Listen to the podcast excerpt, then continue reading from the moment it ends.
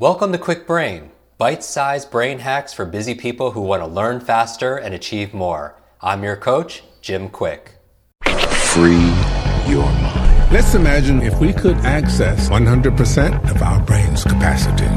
I wasn't high, wasn't wired, just clear. I knew what I needed to do and how to do it. I know Kung Fu. Show me. Welcome back, Kwik Brain. So, how do you get focused in a world full of distraction? This is a question we get every single week in our private podcast Facebook group. I mean, think about it. Digital distractions are increasingly finding their ways onto our desks and into our pockets. They're competing for attention every single day. Phone calls, calendar reminders, chat apps, instant messenger, text messages, emails, app notifications, social media alerts. The list goes on and on and on. So if you feel like you're losing ground because of your monkey mind or entrepreneurial ADD, you're probably asking yourself, how do I keep my mind from becoming easily distracted? So here's the good news. There is hope and there is help.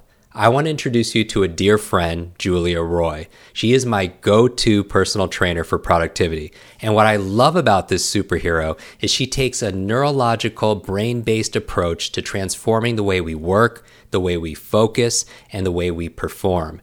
Now, this session is taken from a live talk she did at one of our recent brain conferences to a group of high achievers. I want you to pay attention and listen to these powerful work hacks so you can enjoy the gift of a focused, quick brain. Now, here's Julia Roy.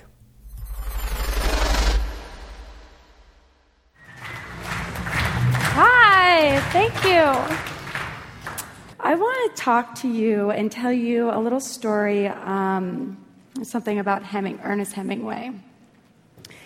Ernest Hemingway, he never ate at his desk.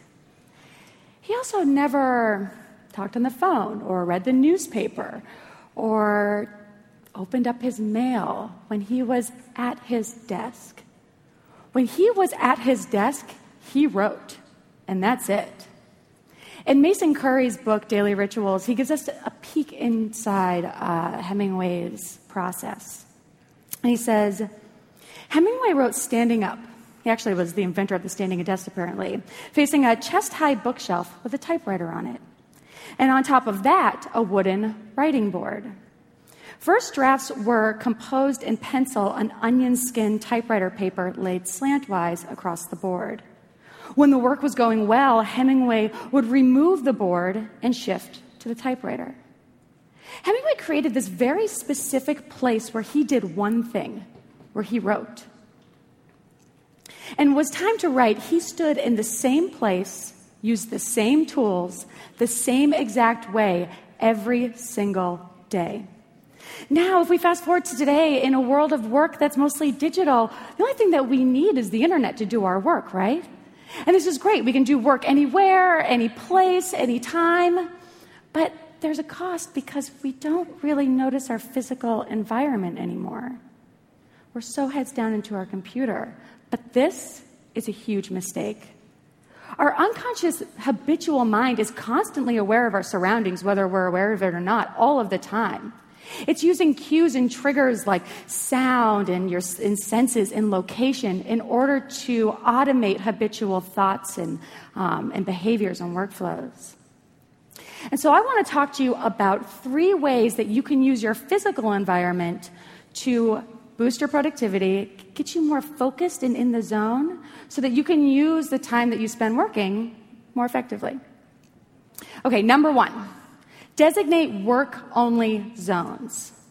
Hemingway, when he was at that standing desk, it, it, he didn't wonder, oh, should I do this? Should I do that? He knew exactly what he was there to do. He was there to write. He did nothing else there. So you want to designate places, different places for different types of work. Because when you're there, you, it's a lot easier to get into what you are doing. So we have laptops and mobile phones, and they let us work anywhere. But when we try to do more than one thing in a single place, it becomes harder to do that task. So when you are at your desk and you are sometimes brainstorming, sometimes checking emails, sometimes managing projects, you're constantly distracted wondering what you should do because you use that place, you anchor that place in all kinds of different types of work. And so let's, let's use an example um, your bed. This is a really good one. When you get in your bed and watch TV, when you get in your bed and uh, she's, she's smiling at me, yeah, bed. when you get in your bed and you watch TV, and sometimes you read a book and uh, you're checking your phone, you're checking Facebook, you're checking your email, and then we wonder why it's hard to fall asleep at night, why our brain won't turn off because we're using our bed for all kinds of things, for work and for play. And then we're frustrated when we can't fall asleep because now the bed is actually not a great place to do what it's meant to do, which is to sleep and dream, because you're confusing it by doing different kinds of things in that place.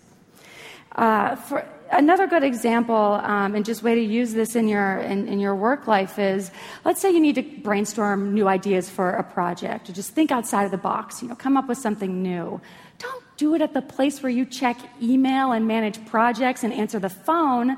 Pick up your computer, or even better, a pen and paper, and go outside. Sit on a park bench. Pick an empty office that has a view. Do it some somewhere else. Try different places around your home and office and see what works. And when you find a place where brainstorm, brainstorming comes easily and naturally, do that there every single time and don't do anything else in that place.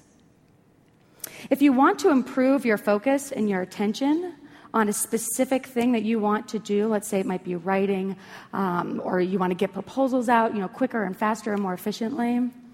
Just be intentional about where you do it and don't do anything else in that place. Number two, set the right soundtrack. Sound is so much a part of our physical environment, even if we're not aware of it.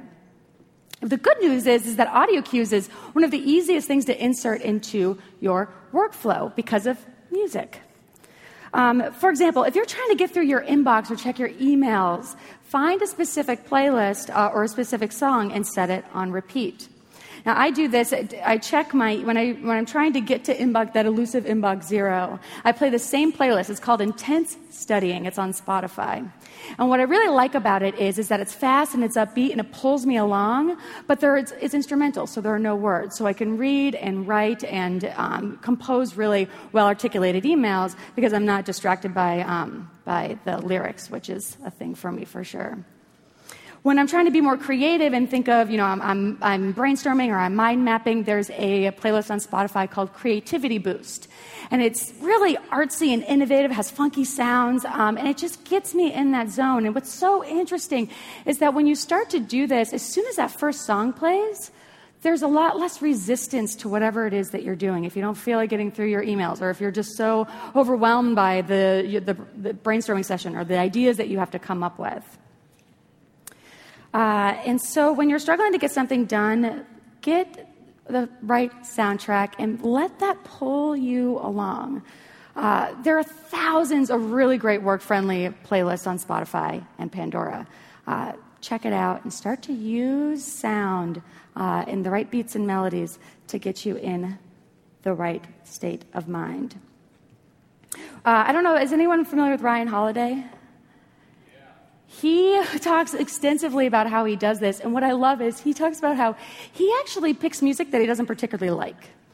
Um, and that's so fascinating to me. I don't think that we need to pick music that we don't like, but the point there is that it doesn't really, the music is less important than it is that it just sets that tone um, and allows you to pull forward.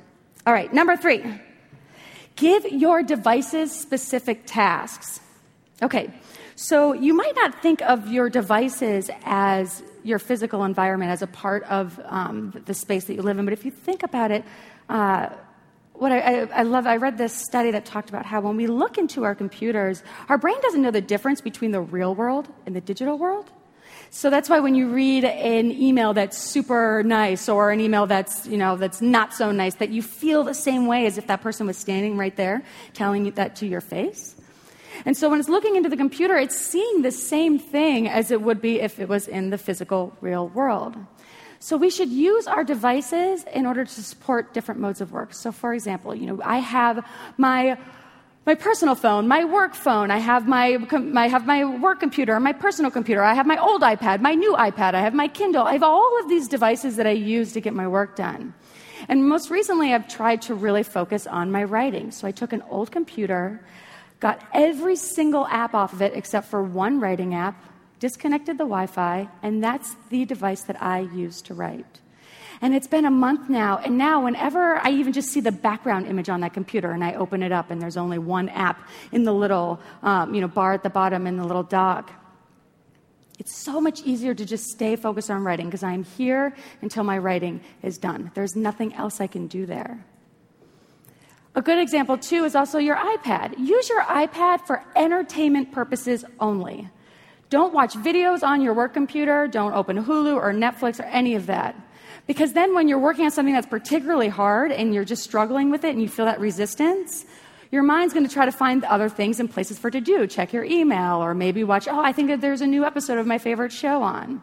You designate your iPad, and when you know when you're on your iPad that you are, you know, you're watching videos, you're reading your backlog of Kindle books, you're actually finally watching the videos for a training course that you bought a year ago. What's fascinating here, again, is that soon when you have your iPad, you automatically relax. You're not confused. You're not adding to dos or anything like that. The iPad becomes a place where you can truly release and relax. When we designate different uh, devices for different types of work, it just makes it easier to stay focused. So you want to designate specific places for specific kinds of work that require different kinds of thinking. Use music to help push you along in the same music, the same first song, to get you going, to get you started, and to keep pushing you through that task. And then also use your devices. I'm sure if we all pull out all of the computers and phones and Kindles and iPads that we have, we can probably designate one device for each thing that we do in our work. And start to use your environment better as a way to create the place where specific kind of work happens. Work like Hemingway. Thank you.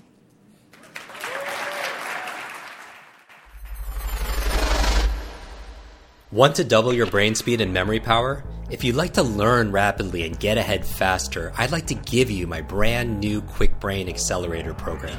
You will discover exactly what I teach my clients to learn, read, and remember anything in half the time. There is no charge. It's my gift to you for being one of our subscribers. That's kwikbrain.com. Or simply text the word podcast to 916 822 7246 and we'll send you a direct link. That's 916 82 Brain. Growing up struggling with learning challenges from a childhood brain injury, it's been my life's mission to help you have your very best brain so you can win more every single day. Now, Want more Kwik Brain? Here are four ways to fast track your results and lock in what you just learned into your long term memory. Remember FAST, F A S T. The F stands for Facebook. You're not alone on this journey. I invite you to join our free private online group. There you can connect with me, your fellow brain lovers, links to resources, and even submit your questions for me to answer in future episodes. Go to kwikbrain.com. That's K W I K brain.com. The A stands for apply. Act on what you learned today. Remember, knowledge is not power, it's potential power. It only becomes power when you use it. So use what you just learned. The S stands for subscribe. Don't miss the next episode and other free brain training. And finally, the T stands for teach. You want to learn faster now?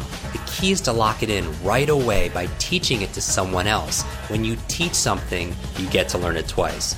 Here's a simple way to do that leave a review on iTunes. Leave a review with your biggest takeaway from this episode. You could also post and share this podcast on your social media. It helps us spread our mission of building better, brighter brains. And of course, tag us so our team can properly thank you. Hashtag KwikBrain, K W I K Brain. Mine is at Jim Kwik, K W I K, on Instagram, Facebook, and Twitter. So, what does FAST stand for? Facebook, apply, subscribe, teach.